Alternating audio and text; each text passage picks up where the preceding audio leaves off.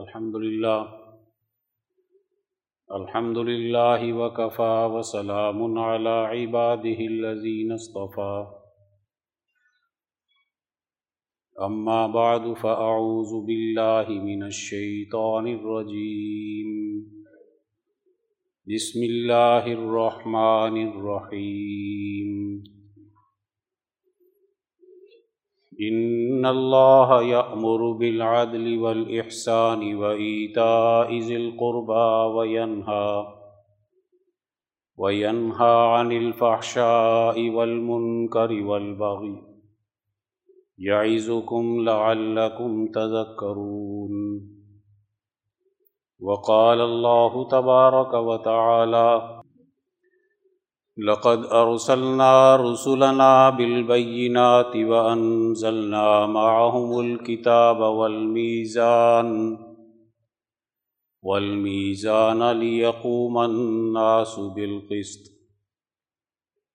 وقال الله تبارك وتعالى يا أيها الذين آمنوا اتقوا الله وكونوا مع الصادقين.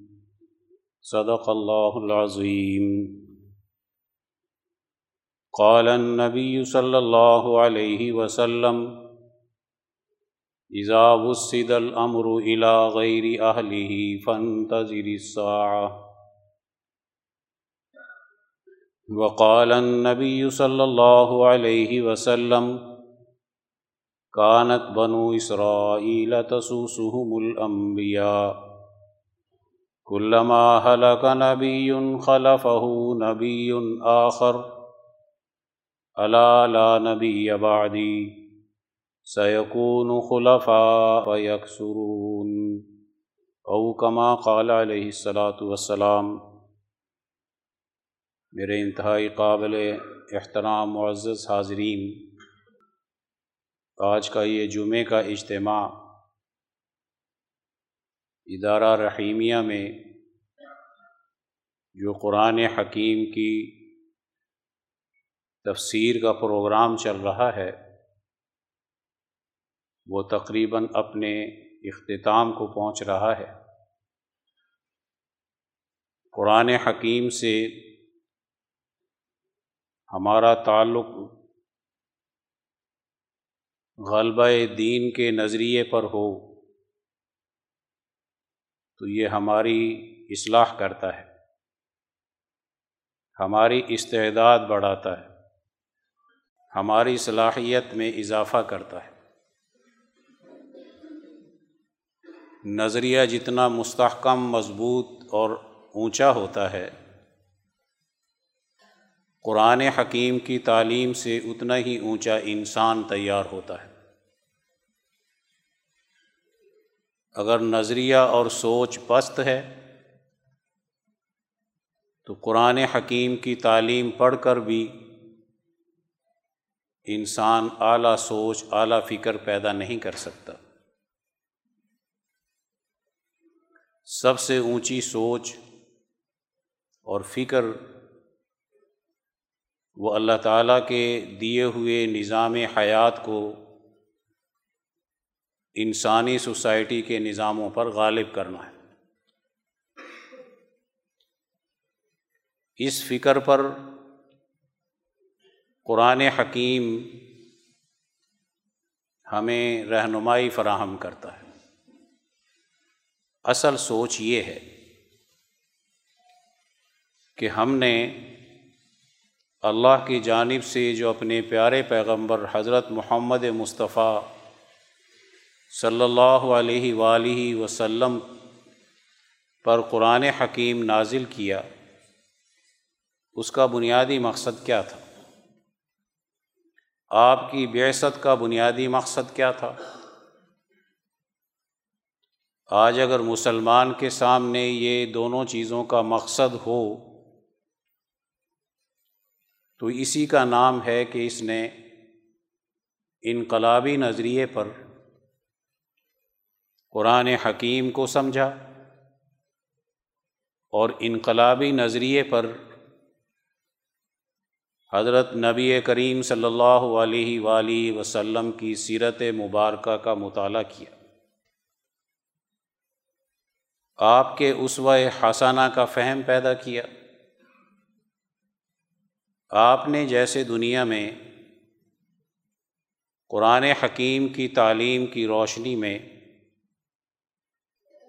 اللہ کے دین کو غالب کرنے کی جد و جہد کی جماعت تیار کی، اس کے ذریعے سے دنیا میں انقلابات آئے، نظام بدلے، فرسودگی ختم ہوئی، زوال کا خاتمہ ہوا۔ انسانیت ترقی کے راستے پر چلی۔ اپنے مسائل حل کرنے کا ملکہ پیدا کیا۔ یہ آپ صلی اللہ علیہ وسلم کی سیرت مبارکہ کا انقلابی پہلو ہے۔ جب انسانی معاشرے میں پیغمبر کی تعلیمات غالب نہیں رہتی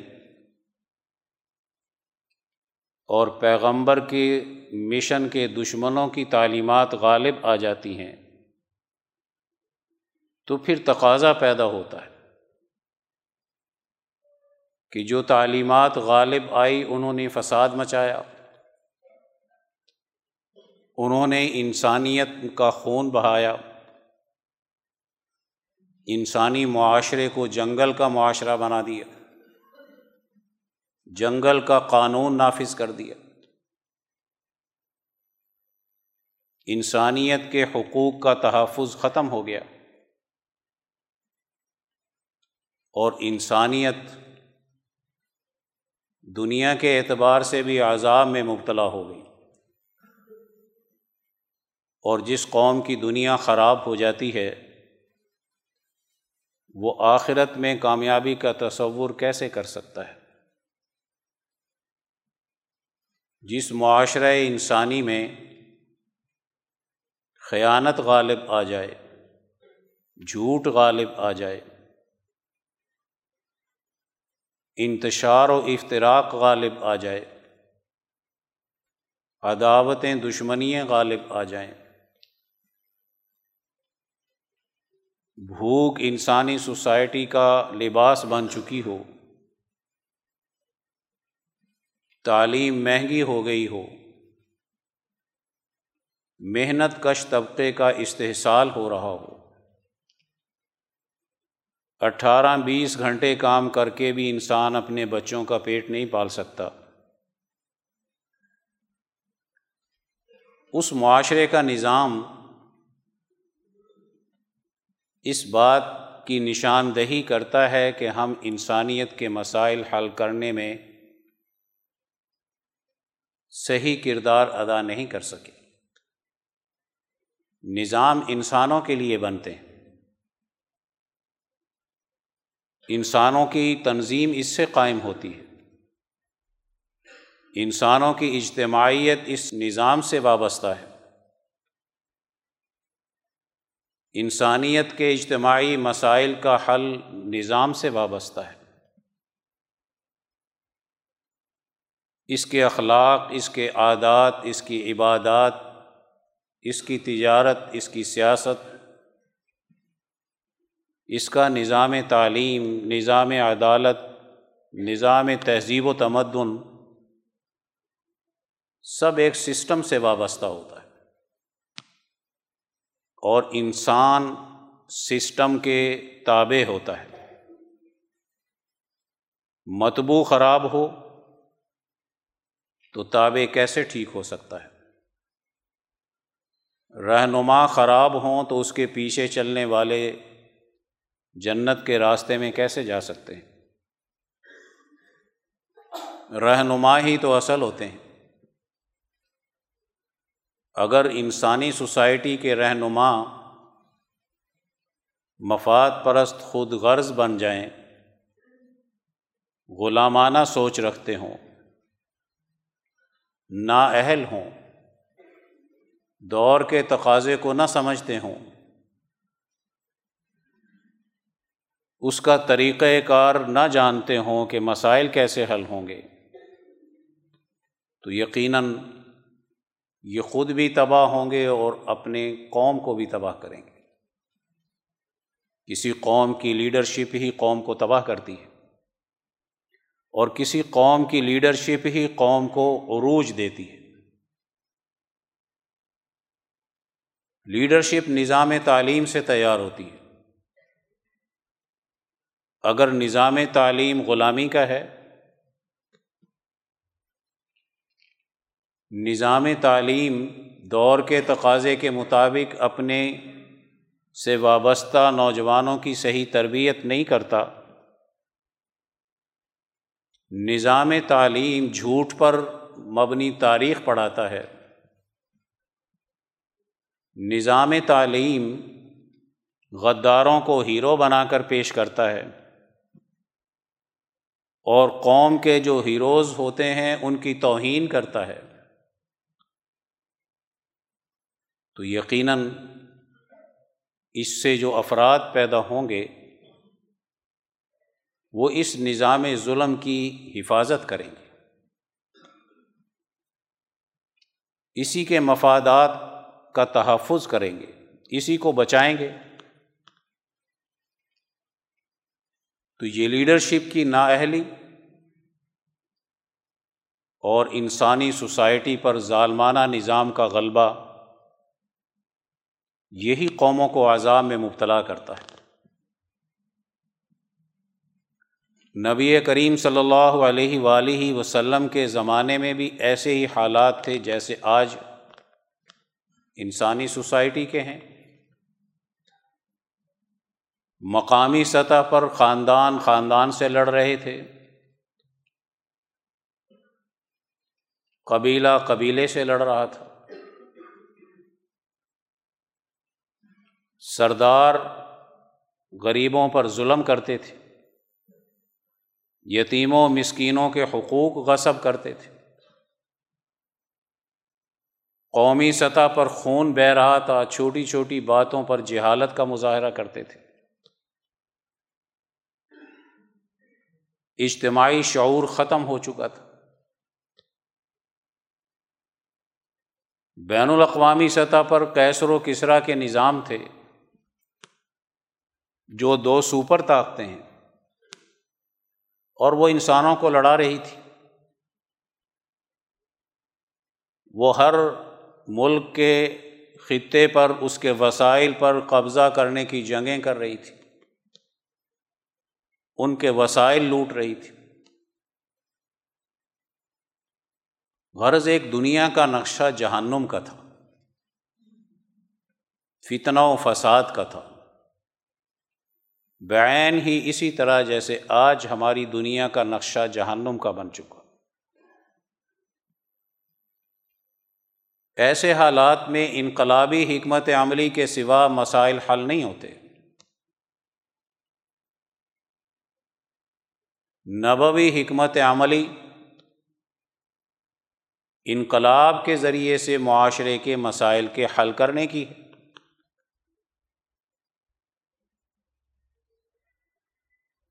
اور حدیث پاک میں آتا ہے۔ جب کسی قوم کا نظام ایسا ہی خراب ہو جائے، تو پھر اس قوم کے مسائل کا حل اسی طریقے میں ہوگا جو پہلے دور میں ہوا۔ بدا الاسلام غریباً وس یعود کما بدا فتوبہ للغربا اسلام کے غلبے کی شروع کی دعوت اجنبی تھی۔ جو عام ذہن وہاں نیک بنانے کی دعوت دیتا تھا، نظام اسی کو قائم رکھنا چاہتا تھا۔ یہود و نصارہ مذہب کے پلیٹ فارم سے اپنی واض و نصیحت کرتے تھے۔ ابو جہل کی پارٹی مجاور مکہ ہونے کے اعتبار سے اپنا عزت اور وقار قائم رکھنے کے باتیں کرتی تھی۔ ایرانی اقوام آتش پرست ہیں۔ وہ اپنے کسی جوگیانہ فلسفے پر، کسی مصنوعی تصوف پر اپنی بنیاد رکھتی تھی۔ شام کی حکومت بظاہر اپنے آپ کو عیسیٰ علیہ السلام کی پابند اور ان کے متبع قرار دیتی تھی۔ لیکن عیسیٰ علیہ السلام کی تعلیمات کے خلاف چلتی تھی۔ ان کا پادری روحانیت کی غلط تشریح کرتا تھا۔ ہندوستان اور ایران اور چائنا کی جتنے بھی جوگی تھے، سب بت پرستی کی بنیاد پر اپنے روحانی ترقی کی باتیں کرتے تھے۔ غرض روحانیت کا بھی غلط مفہوم، سیاست بھی غلط، سماج کی تشکیل بھی ظلم پر۔ معاشی نظام بھی بھوک پیدا کر رہا ہے۔ تو نبی کریم صلی اللہ علیہ وسلم اس نظام میں انقلاب لاتے ہیں۔ اس کے توڑنے کی دعوت دیتے ہیں۔ یہ دعوت اجنبی ہے۔ عام مروجہ دعوتوں سے ہٹ کر ہے۔ اس دعوت کے ساتھ لازم ہے جماعت کی تیاری۔ یہ محض دعوت نہیں ہوتی۔ دعوت انقلاب تو سیاست کو بھی ٹھیک کرتی ہے، بدلتی ہے۔ معیشت کو بھی بدلتی ہے۔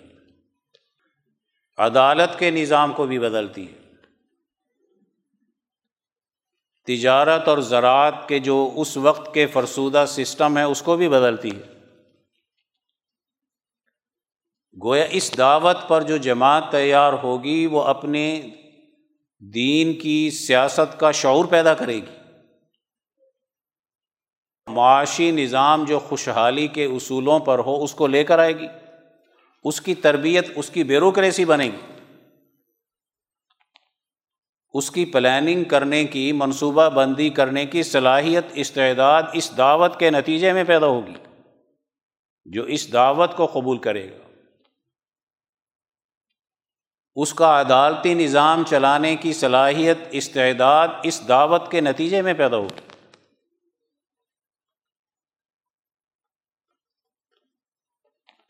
اس دعوت کی طاقت سے مقامی سطح پر پہلے تبدیلی آتی ہے۔ حجاز میں دین غالب آتا ہے۔ اور پھر اسی ہی دعوت سے تیار شدہ جماعت جو ہر شعبے کی ماہر تھی۔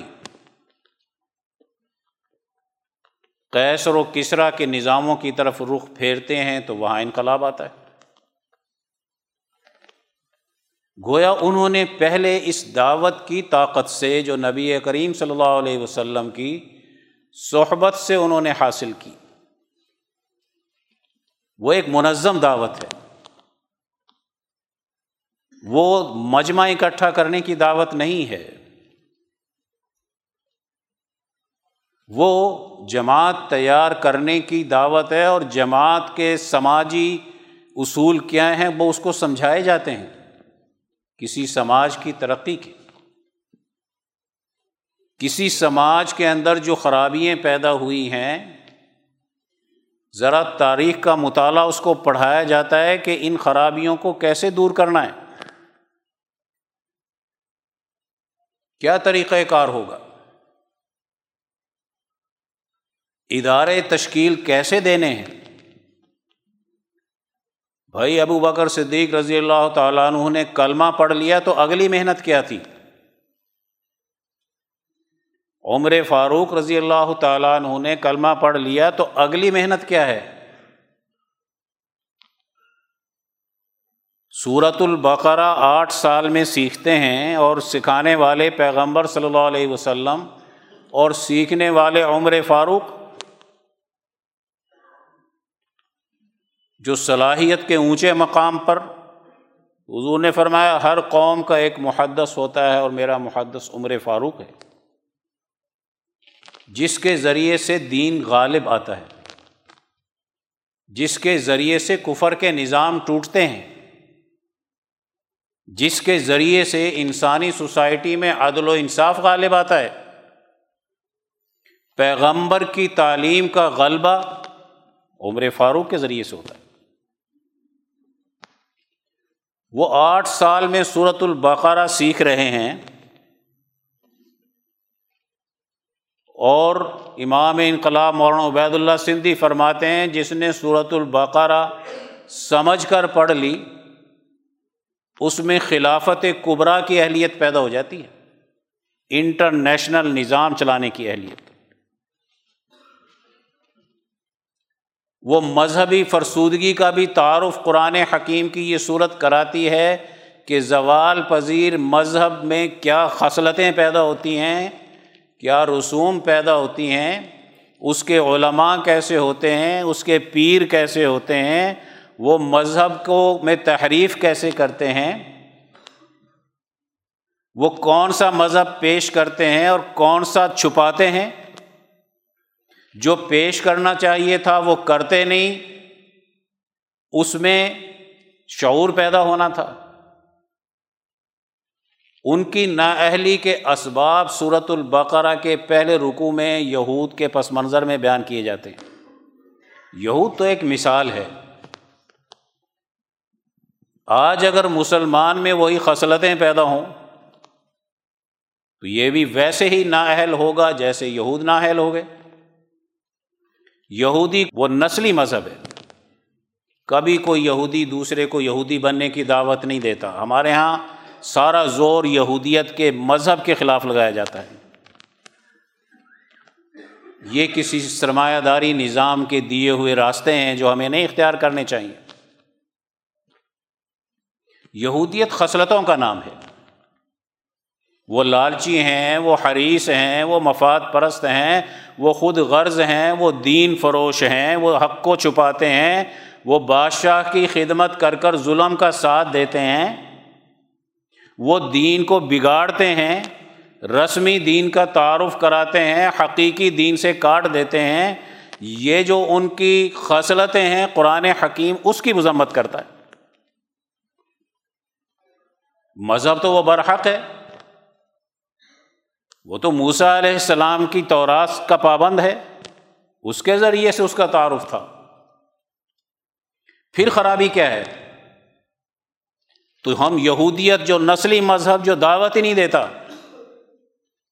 ہمارے یہاں کی سامراجی پالیسی پر چلنے والی جماعتیں اور افراد یہودیت یہودیت کہہ کر نفرت پیدا کرتی ہیں اور نظام لیور برادرز کے ذریعے سے، پیپسی کولا کے ذریعے سے، کسی اور اپنی اس کی تمام پیداوار جو یہاں کمپنی دیتی ہے، اس کو پیسے بھی پہنچاتا ہے۔ مذہب کی تو جنگ ہی نہیں ہے، آج تو دنیا میں نظاموں کی جنگ ہے۔ اس نے نظام میں ہمیں فیل کر دیا۔ اس نے معیشت میں ہمیں فیل کر دیا۔ اور ہم اس کی مذہب کی بنیاد پر کہتے ہیں یہودی ایسا یہودی ایسا یہودی ایسا۔ اس کی اپنی حالت کیا ہے؟ انہیں کا دیا ہوا سودی نظام بینکنگ کا تو تمہارے ملک پہ ہے، تو یہودی اچھا نہیں تو تم اچھے کیسے ہو گئے یا ہم اچھے کیسے ہو گئے؟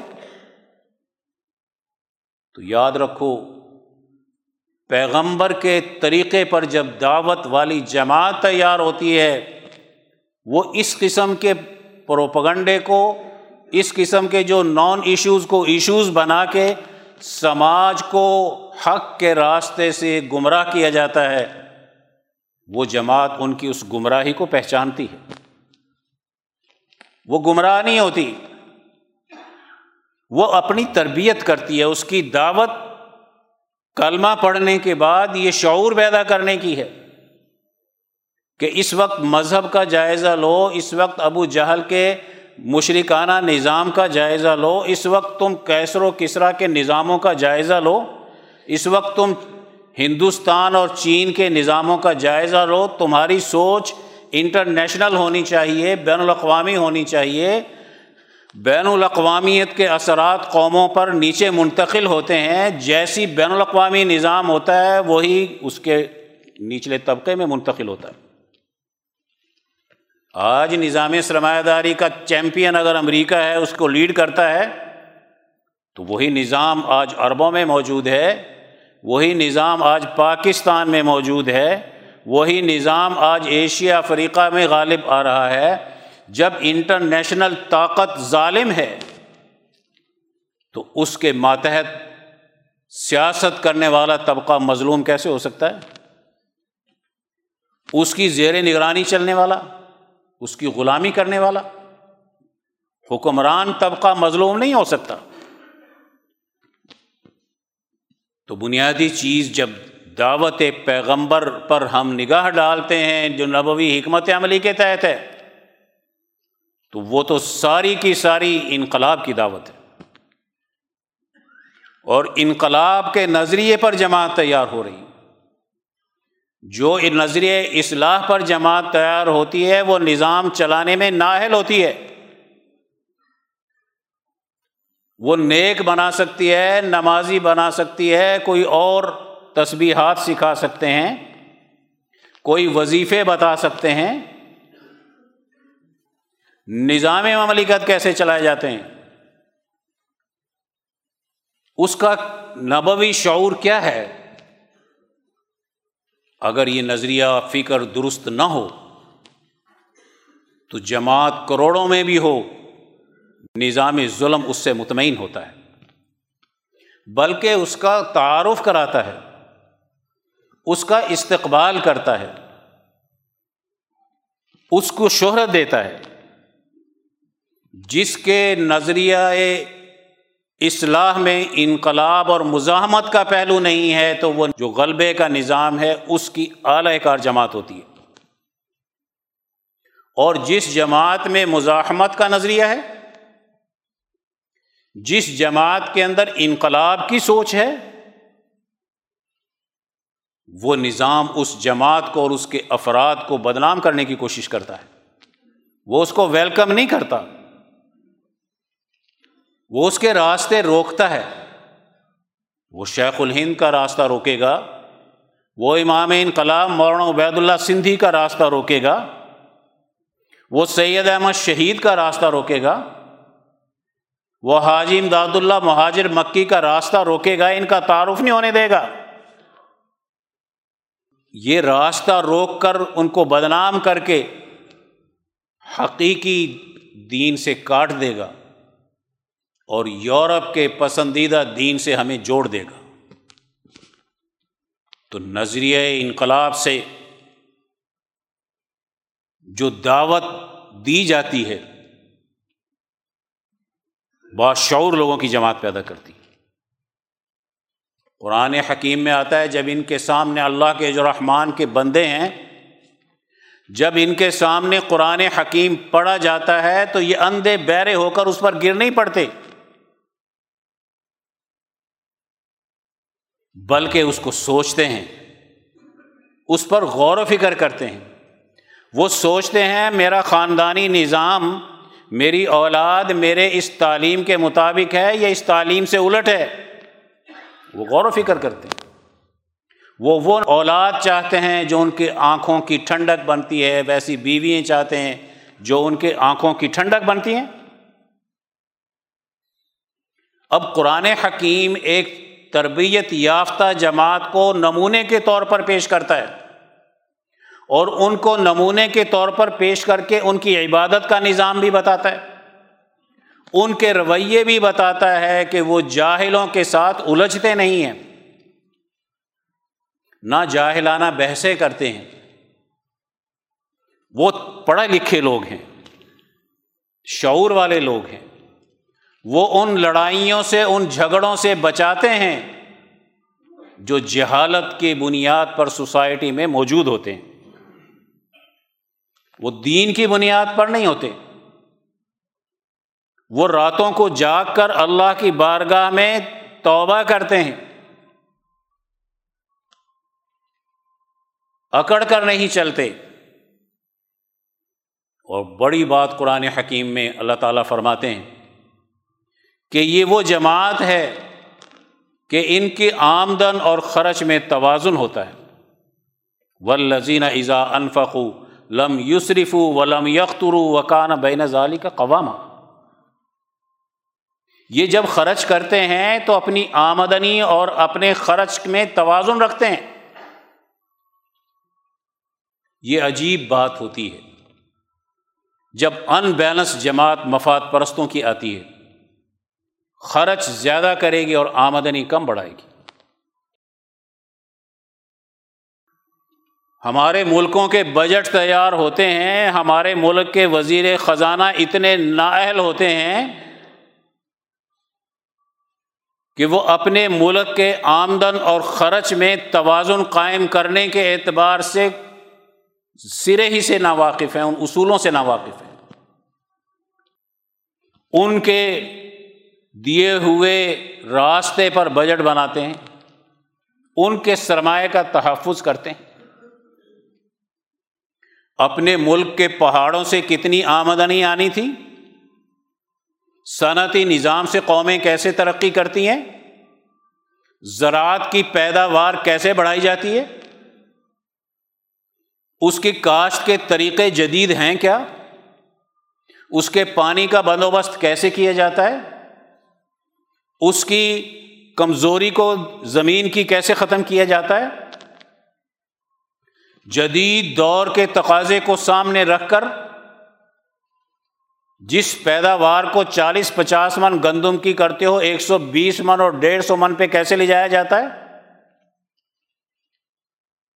اس کی زراعت کیسے ترقی کر سکتی ہے؟ جب کسی قوم کے اندر وہ حکمران طبقہ آئے گا جو ان پہلوؤں کے اعتبار سے نالائق ہے۔ وہ خدا کا عذاب ہوگا۔ وہ جہنم کا مستحق بنا دے گا ہمیں۔ وہ ہمیں قحط میں مبتلا کر دے گا۔ اس کا معاشی سیٹ اپ دشمن کے حق میں استعمال ہوگا۔ آج یہاں کی حکومتیں اس لیے لائی جاتی ہیں کہ ورلڈ بینک اور آئی ایم ایف کا قرضہ اتارنے کی حکمت عملی بناؤ۔ اس کے لیے اپنے ملک کے اثاثے بیچو۔ اس غریب قوم پر ٹیکسز لگاؤ۔ اس کی محنت کا استحصال کرو۔ تو جب کسی قوم کا حکمران طبقہ آمدن اور خرچ میں توازن نہیں رکھتا اور اپنی پیداوار بڑھانے کی دور کے تقاضے کے مطابق حکمت عملی اختیار نہیں کرتا، وہ اپنی قوم کو تقریروں سے مطمئن رکھنا چاہتا ہے۔ یہی نالائکی ہوتی ہے۔ ایک شخص نے چوری کر لی۔ چوری کا مال لے کر جا کر ایک یہودی کے گھر رکھ دیا۔ جو چوری کی وہ آٹا تھا، اس میں سوراخ تھا، اس کے بوری میں جو وہ لے کر جا رہا تھا، پہلے اس کے گھر تک تک نشان گیا، پھر یہودی کے گھر گیا۔ وہ رات کو اس کے پاس امانت رکھ کر آیا تھا۔ اب جب صبح کو اس تلاش ہوئی، پہلے اس کے گھر گئے چور کے، تو اس نے کہا، میں نے نہیں چوری کی، فلاں یہودی نے کی ہے۔ اس یہودی کے پاس پہنچے، اس نے کہا، یہ تو رات کو میرے پاس رکھ کر گیا تھا کہ یہ میری امانت ہے۔ میں نے تو چوری نہیں کی۔ اب وہ بڑا معزز تھا چور، جس قوم کا طاقتور طبقہ چور بن جائے، اس نے عام انسانوں کی چوری کی کیا تحفظ کر لینا ہے؟ جس کی اپنی ذہنیتیں گندی ہو جائیں، ناپاک ہو جائیں، وہ اپنی قوم میں پاکیزگی کا نظام کیسے لا سکتا ہے؟ وہ اپنی قوم کی تربیت کیسے کر سکتا ہے؟ وہ اپنی قوم کے مسائل کیسے حل کر سکتا ہے؟ اب وہ جناب سارے اکٹھے ہو کر آگے نبی کریم صلی اللہ علیہ وسلم کے پاس۔ اور انہوں نے آ کر کیا کہا کہ چوری یہودی نے کی ہے، اس نے نہیں کی، اصل چور کی حفاظت کر رہے ہیں؟ اور ایک بے گناہ کو پھنسانا چاہتے ہیں۔ قرآن حکیم میں اللہ تعالیٰ نے اس واقعے کو بیان کیا اور قرآن حکیم میں بڑی زبردست بات بیان کی ہے۔ ولا فضل اللہ علیہ کا ورحمت لحمت طائفت منہم ذلوک انہوں نے آ کر جب بڑی باتیں بنائی، یہ جو جھوٹا سیاستدان ہوتا ہے، باتوں کا بڑا ماہر ہوتا ہے۔ خائنین کی جماعت بنتی ہے خیانت کرنے والوں کی، جس کے تمام طبقات خیانت کرتے ہیں، اس کی بیوروکریسی ہو، اس کا سیاستدان ہو، اس کے استقبال کرنے والے ہوں، اس سے لائسنس لینے والے ہوں، مذہبی سپورٹ دینے والے ہوں، یہ سب کے سب خائنین کی جماعت میں داخل ہو کر بڑی اچھی اچھی تقریریں اور گفتگویں کرتے ہیں۔ قرآن حکیم میں اللہ کہتے ہیں، یہ جتنی باتیں بنا رہے ہیں آپ کے سامنے آ کر، آپ ان کی باتوں سے متاثر نہ ہونا، اگر اللہ کا فضل آپ پر نہ ہوتا تو آپ ان کی باتوں سے متاثر ہو کر اس بے گناہ کو سزا دے سکتے تھے اور گنہ گار کو ان کی سفارش پر چھوڑ سکتے تھے۔ اب ایک قرآن حکیم اس واقعے کو بیان کر کے ہمیں بتانا چاہتا ہے جس جماعت کی لیڈرشپ خائنین کی ہو، خیانت کرنے والوں کی ہو، وہ بے شک کتنی ہی تمہارے سامنے اچھی تقریریں کرے اچھی باتیں کریں، تم نے ان کی باتوں سے متاثر نہیں ہونا۔ اس کا معاشی نظام دیکھو، اس کا سیاسی نظام دیکھو، اس کا عدالتی نظام دیکھو۔ اس کا تہذیب و کلچر کا نظام دیکھو، اگر اس میں خرابی ہے، تو پھر باتیں بنانے سے کیا ہوتا ہے؟ اب ایک خائنین کی جماعت ہے اور ایک طرف جماعت صحابہ ہے، جو دیانت داری پر تیار ہو رہی امانت داری پر تیار ہو رہی۔ حضرت قاری طیب صاحب رحمۃ اللہ علیہ فرماتے ہیں کہ سچا سچا جو لیڈر رہنما ہوتا ہے، اس کی دو خوبیاں بڑی اہم ہوتی ہیں۔ ایک تو وہ سیاست عدل کا ماہر ہوتا ہے اور دوسرا وہ دیانت داری کے اعلی مقام پر ہوتا ہے۔ جس رہنما میں دیانت داری نہیں ہے اور جس رہنما کے اندر سیاسی شعور نہیں ہے انسانیت کی حفاظت کا اس کو جرائم سے بچانے کا، اس کو بھوک اور افلاس سے بچانے کا، وہ دنیا میں لیڈرشپ کے لائق نہیں ہوتا۔ تو جس جماعت کو آپ نے دعوت دے کر تیار کیا، اس میں سے مفاد پرستی، خود غرضی، لالچ حیرس تما بزدلی سب کچھ نکال دیا، تزکیہ کیا اس کا۔ امام انقلاب مولانا عبید اللہ سندھی رحمۃ اللہ علیہ فرماتے ہیں، جس لیڈرشپ میں، جماعت کے لیڈرشپ میں اگر اخلاق عمدہ نہیں ہے تو وہ کبھی صحیح نظام حکومت نہیں چلا سکتی۔ اگر لیڈرشپ میں اخلاق عمدہ ہیں، اخلاق ہی تو انسان کو دوسرے کا ہمدرد بناتے ہیں۔ اخلاق ہی سے تو صلاحیت، استعداد، انسانیت کی خدمت کی پیدا ہوتی ہے۔ اگر اس جماعت کے اندر اخلاق نہیں رہے، نظام مملکت اور نظام حکومت ایسوں کے ہاتھ میں نہیں دینا چاہیے۔ ہم دے ہی اس کو رہے ہیں۔ جس کے اندر آج ہمیں نظر آتا ہے، جو کوالٹی اخلاق کی ہونی چاہیے تھی وہ نہیں ہے۔ آج ہماری بیوروکریسی متکبر۔ آج ہمارے ادارے چلانے والے خزانے کی پالیسی بنائیں تو ملک تباہ کر دیں۔ معیشت ختم کر دیں۔ غیر پیداواری اخراجات بڑھا دیں۔ پیداواری پلاننگ ہی کوئی نہیں۔ کس چیز کی نشانی ہے؟ کہ یہ جماعت انسانیت کو تباہ کرے گی۔ راستہ بتا رہا ہے۔ یہ اسٹیپ بائی اسٹیپ اس کو تباہی کی طرف لے کر جائے گی۔ آج ہماری حالت یہی بنی ہوئی۔ ہمیں ضرورت ہے آج۔ نبی کریم صلی اللہ علیہ وسلم کے اس و حسنہ کی روشنی میں دعوت انقلاب کو سمجھنے کی۔ یہ دعوت کامیابی کی طرف جب بڑی ہے اور اس نے مدینہ منورہ کی ریاست قائم کی، تو جو کھجوروں کی پیداوار ایک من تھی وہ دس من ہو گئی۔ اس کی کاشت کا صحیح طریقہ نبی کریم صلی اللہ علیہ وسلم نے بیان کیا۔ اس کو پانی لگانے کا صحیح طریقہ بتایا۔ اس کے پودوں کی نشو و نما کا طریقہ بتایا۔ اس کی پیکنگ کا نظام دے دیا۔ کس طرح زراعت نے ترقی کرنی ہے، کس طرح تجارت نے ترقی کرنی ہے۔ صحابہ آتے ہیں، ہجرت کر کے آتے ہیں۔ آپ ایک خاندان کا فرد، انصاری اور مہاجر کو بنا دیتے ہیں۔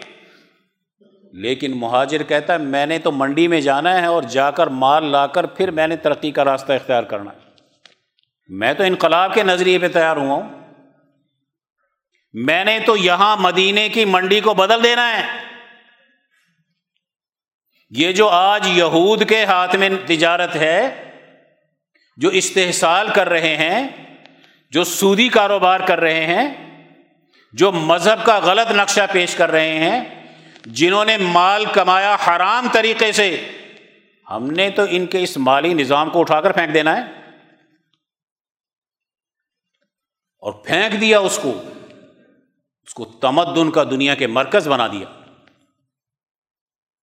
دنیا کا تاجر اب مدینہ مرورہ کی طرف رخ کر رہا ہے۔ تو یہ بنیادی چیز ہے جو آج بھی ہم سے تقاضا کر رہی ہے کہ وہی حالات پیدا ہو گئے جو نبی کریم صلی اللہ علیہ وسلم کے دور میں تھے۔ آج اپنا سب سے پہلا نظریہ انقلابی انٹرنیشنل بناؤ۔ انقلاب خون بہانے کا نام نہیں ہے، خون کے تحفظ کرنے کا نام ہے۔ اتنا بڑا انقلاب دنیا میں آیا کہ کیسر و کسرا کے نظام ٹوٹ گئے۔ حجاز میں انقلاب آ گیا، مصر میں انقلاب آ گیا۔ کوئی کہتا ہے سولہ سو آدمی فوت ہوئے، کوئی کہتا ہے اٹھارہ سو ہوئے، کوئی اس سے بھی کم بتاتا ہے۔ یہ خون بہانا ہے؟ خون نظام ظلم میں بہتا ہے۔ آج ہمارے ملک کے نظام خراب ہیں تو افغانستان میں لاکھوں انسانوں کا خون بہا دیا۔ آج ہماری دنیا کے نظام خراب ہے تو جنگ عظیم اول میں کروڑوں انسانوں کا خون بہا دیا۔ جنگ عظیم دو میں کروڑوں انسانوں کا خون بہا دیا۔ اربوں میں خون کی نہریں چلاتے پھرتے ہیں؟ لیبیا کی اینٹ سے اینٹ بجا دی اور انسانیت کو قتل کر دیا؟ عراق میں خون کی نہریں چلائی؟ تم اتنے اچھے کہاں سے آ گئے؟ تم نے تو آج دنیا کا نقشہ خون سے رنگین کیا ہے، خوشحالی سے نہیں کیا۔ اور نبی کریم صلی اللہ علیہ وسلم کا انقلاب آیا تو امن ہے، ایشیا میں امن ہے، افریقہ میں امن ہے، یورپ میں امن ہے۔ پچاس، ساٹھ سال میں کوئی آدمی قتل ہو جاتا تھا تو یہ کہا جاتا تھا کہ آج سرخ آندھی آئے گی۔ اور آتی تھی۔ انسانیت کی حفاظت اتنی بڑی، جس کو کیسر و کسرا کے نظام فتنہ و فساد کے نتیجے میں قتل کروا رہے تھے، جنگیں کر کے۔ آپ صلی اللہ علیہ وسلم کی تیار کردہ جماعت دنیا میں جب امن لاتی ہے، تو انسانیت کو قطر سے بچاتی ہے۔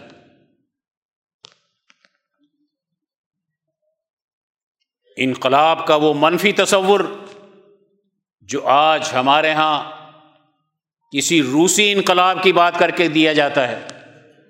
کسی افغانی انقلاب کی بات کر کے دیا جاتا ہے جو آج کا ہے، یہ انقلاب نہیں ہے۔ یہ تو آج کے دور میں، امریکہ کے حمایت میں، جنگ کرنے کے نتیجے میں، جیسے جنگ عظیم اول اور دوم میں خون بہایا جا سکتا تھا اور بہایا، ایسے ہی آج بہایا جا رہا ہے۔ نظام امن کا ہو نظام عدل کا ہو حقوق کی ادائیگی کا ہو انصاف کا ہو تو خون کیوں بہے گا؟ اچھی جماعت سوسائٹی پر غالب ہو تو خون کیوں بہے گا؟ جماعت کی تربیت ہوتی ہے۔ اس کو سکھایا جاتا ہے۔ کوئی چیز دنیا میں سکھائے بغیر نہیں آتی۔ دین کی سیاست سکھائی جاتی ہے۔ دین کا معاشی نظام سکھایا جاتا ہے۔ دین کا سماجی نظام سکھایا جاتا ہے، پڑھایا جاتا ہے۔ آپ صلی اللہ علیہ وسلم نے دین کی سیاست بھی سکھائی، تعلیم کتاب بھی دی، حکمت بھی سکھائی، تزکیہ بھی کیا۔ اعلیٰ اصولوں پر جماعت تیار کی ہے۔ اور ایک ایک چیز نبی کریم صلی اللہ علیہ وسلم نے اپنے صحابہ کو مختلف اوقات میں سکھائی ہے۔ ایک یورپ کا نظام تعلیم لارڈ میکارے کا دیا ہوا، جو ڈیوائڈ اینڈ رول کی سیاست پڑھا کر آج ہمارے نوجوان کو تیار کرتا ہے۔ اسی لیے جب یہ سیاست پڑھتا ہے تو یونیورسٹی میں بھی خون بہاتا ہے، لڑتا ہے۔ جب یہ اقتدار کی کرسی پہ جاتا ہے تو وہاں بھی خون بہاتا ہے۔ جب یہ انسانی سوسائٹی کی کسی جماعت کو وجود دیتا ہے تو دوسرے کی نفرت پر دیتا ہے۔ سیاست ڈیوائڈ اینڈ رول کی بنیاد دوسروں سے نفرت پر ہوتی ہے اور دین کی سیاست امن کی بنیاد دوسروں سے محبت پر ہوتی ہے۔ اگر اپنے سماج کا آج ہم جائزہ لیں کہ اگر جماعتیں نفرت کی بنیاد پر بن رہی ہیں، تو اس سیاست کو ہم مضبوط بنا رہے ہیں جو غالب ہے ہمارے نفرتوں کی بنیاد پر جماعتیں بناتے ہو اور توقع ملک میں امن کی رکھتے ہو، اور جب یہ طاقتور بن جاتے ہیں تو پھر اس کے سوا کیا کرتے ہیں؟ اپوزیشن کو وہ گالیاں دے رہا ہوتا ہے اور اپوزیشن اقتدار کو گالیاں دے رہی ہوتی دونوں ایک ہی نظام چلاتے ہیں۔ پھر نفرتیں کیوں؟ اس لیے کہ اس کی سیاست سکھائی یہ گئی ہے کہ نفرتیں پیدا کرو۔ ہندو مسلم لڑائی پیدا کر دی، جس پر آٹھ سو سال حکومت کی۔ ہمارے آبا اجداد نے کلمہ پڑھا، ہم وہاں سے جان چھڑا کر چلیں آگے اپنی مرضی سے۔ یا سازش سے۔ ایک مذہبی جماعت دوسری مذہبی جماعت سے ڈرا رہی ہے۔ ملک ایک۔ کلمہ ایک پڑھتے ہیں۔ کتاب اللہ ایک ہے، پیغمبر ایک ہیں۔ پھر کیوں نفرتیں پیدا کی؟ ڈیوائڈ اینڈ رول کی سیاست۔ جب تعلیم کی طاقت سے سوسائٹی پہ غالب کر دی، تو آج اس کا نقشہ ہمارے سامنے ہے۔ ہمیں پولیٹیکل سائنس کے ساتھ ساتھ ایم اے اکنامکس کرائی۔ تو سرمایہ داری نظاموں کے اصولوں پر ہے۔ یہاں کا تعلیم یافتہ ماہر معیشت، چاہے وہ آکسفورڈ سے پڑھ کر آئے، امریکہ سے آئے یا یہاں سے پی ایچ ڈی کر لے، وہ انسانیت کی بھوک مٹانے والے دین اسلام کے معاشیات کے اصول سے ناواقف ہوتا ہے۔ وہ بھوک پیدا کرنے والے نظام سرمایہ داری کا محافظ ہوتا ہے۔ نظام تعلیم جب کسی قوم کا معیشت کو تباہ کرنے والا ہو، نظام تعلیم جب کسی قوم کا سیاست کو تباہ کرنے والا ہو، نظام سائنس دہریت کے اصول پہ پڑھائی جاتی ہو؟ ڈاکٹر بنے تو خدا کا انکار کرے، انجینئر بنے تو خدا کا انکار کرے، مذہب کا مذاق اڑائے؟ نظریہ فاسد؟ سوچ کے دھارے فاسد؟ تو یاد رکھو، جب نظریہ ہی فاسد ہے، کسی بھی قوم کے اندر سب سے پہلے فلسفہ وجود میں آتا ہے۔ فلسفے سے آئین بنتا ہے۔ آئین سے قانون بنتے ہیں، بائی لاز بنتے ہیں۔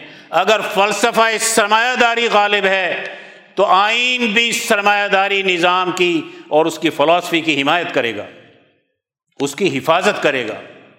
اگر آج فلسفہ سرمایہ داری ہمارے سو فیصد مسلمانوں کے ممالک پر غالب ہے، جس فلسفے میں سرمایہ خدا ہے، دیوتا ہے اور انسانیت اس کے تابع ہے، اس فلسفے کے غلبے کے نتیجے میں جب آئین مرتب ہوگا تو سرمایہ ہی کا تحفظ کرے گا۔ اس فلسفے میں سود جائز ہے، جب اس کے نتیجے میں آئین بنے گا تو سودی نظام ہی کا تحفظ کرے گا، چاہے اس کو نام کچھ بھی دے دے۔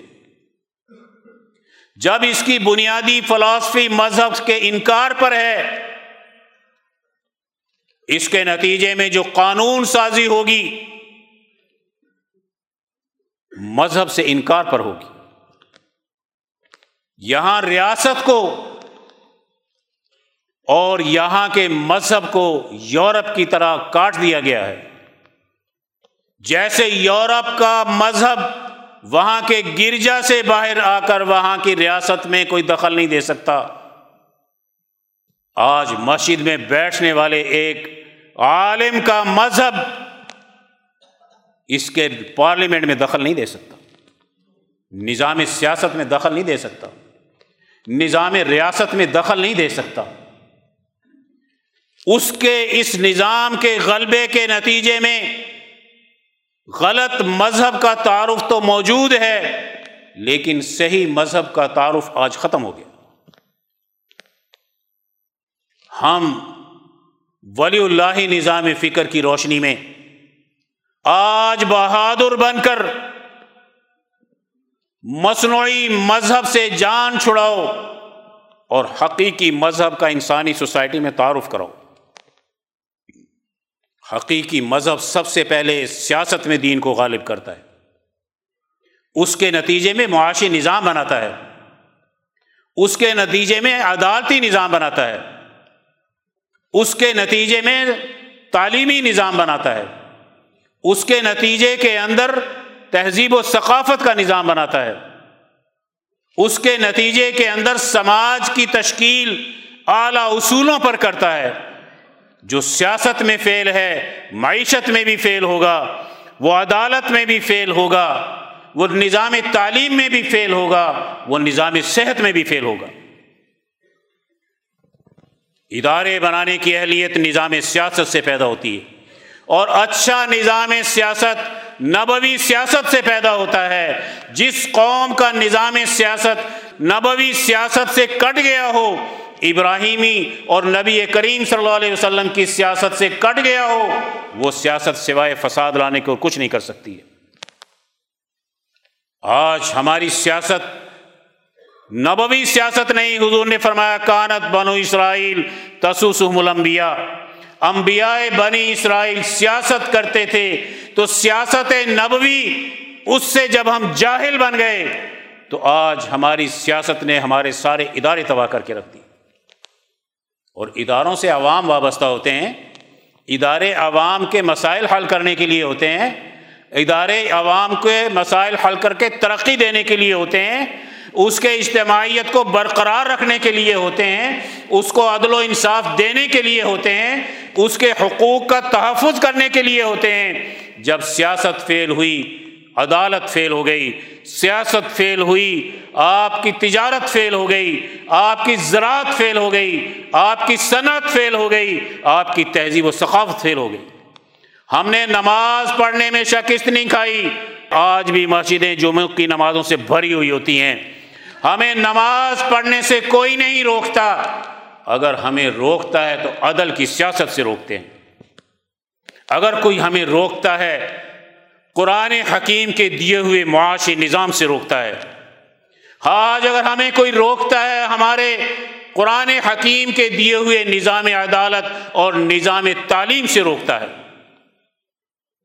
دشمن کہیں وار کر رہا ہے، ہم کہیں دفاع کر رہے ہیں۔ ہم اس میدان میں اپنا گھوڑا ہی نہیں لے جا رہے، جس میدان کے اندر دشمن نے اپنے گھوڑے دوڑائے ہوئے۔ ہیں دشمن کے ہاتھ میں آج ہمارا میدان ہے۔ وہ سیاست کا میدان ہے، وہ معیشت کا میدان ہے، وہ عدالت کا میدان ہے، وہ سسٹم کا میدان ہے۔ آج دشمن ان میدانوں میں بھاگتا چلا جا رہا ہے اور ہمیں الجھا دیا ہے آپس کی لڑائیوں میں، عداوتوں اور دشمنیوں میں اور استحصالی نظام میں۔ ہمارا اٹھارہ بیس گھنٹے کام کرنے والا انجینئر بھی بیچارہ بچوں کا صحیح پیٹ نہیں پال سکتا۔ تو مقابلہ کیسے ہوگا؟ مزاحمت کیسے ہوگی؟ صحیح جماعت کیسے تیار ہوگی؟ آج اس دعوت کو دو بدا الاسلام غریباً۔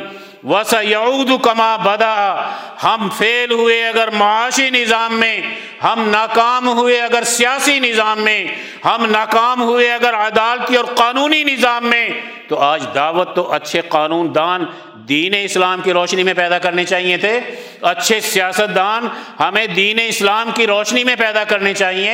اچھے معیشت دان ہمیں ولی اللہ نظام فکر کی روشنی میں آج دین کے پلیٹ فارم سے پیدا کرنے چاہیے تاکہ آج کے نظام سرمایہ داری کو اور نظام سوشلزم کے مقابلے پر ہم صحیح معاشی نظام اور سیاسی نظام دے سکتے ہوں۔ ہمارے لیے چیلنج یورپ کا سرمایہ داری نظام ہے۔ ہمارے لیے چیلنج کوئی اور سوشلسٹ معاشی نظام ہو سکتا ہے۔ ہمارے لیے چیلنج دہریت کے نظام ہیں۔ ہمیں چیلنج ان کو سمجھ کر اگر اپنی صحیح تربیت کی اور ہم نے اپنی سوسائٹی کو ان کے ان چیلنجز کے اعتبار سے نظام سرمایہ داری اور نظام دہریت سے نجات دلا کر ہم نے دین اسلام کا سچا نظام قائم کر دیا اپنی دعوت کے نتیجے میں، جو اچھی جماعت پیدا ہوگی، ہم نے کامیابی حاصل کر لی اور دشمن کو ناکام بنا دیا، ورنہ آج دشمن کامیاب ہے۔ نان ایشو کو ایشوز بنا کر ہماری توانائیوں کو ضائع کرتا ہے، اقلیتوں پہ لگا رکھا ہے۔ اس لیے کہ ہمارا نظام نہیں رہا، دین کا غلبہ نہیں رہا۔ ہمیں ضرورت ہے آج دین کے غلبے کا شعور پیدا کرنے کی۔ آپ جس مرکز میں آئے یہ ولی اللہ نظام فکر کا تعارف کراتا ہے۔ یہ کسی فرقہ واریت کا تعارف نہیں کراتا۔ اس کے چلانے والے بہادر تھے تو یہاں سے بھی بہادروں کی جماعت پیدا کرنا چاہتا ہے۔ مرعوبیت نظاموں کی نکالنا چاہتا ہے۔ اپنا نظام دے کر انسانیت کی بھوک پیاس مٹانے کا اچھا نظام دینا چاہتا ہے۔ ایسے نوجوانوں کی طاقت کو، ایسی جماعت کو دنیا کی نوے فیصد مظلوم آبادی ویلکم کرے گی جس نے اس کے نوے فیصد کے مسائل حل کرنے کی بات کی ہوگی۔ اس کا شعور پیدا کیا ہوگا، اس کی اہلیت پیدا کی ہوگی۔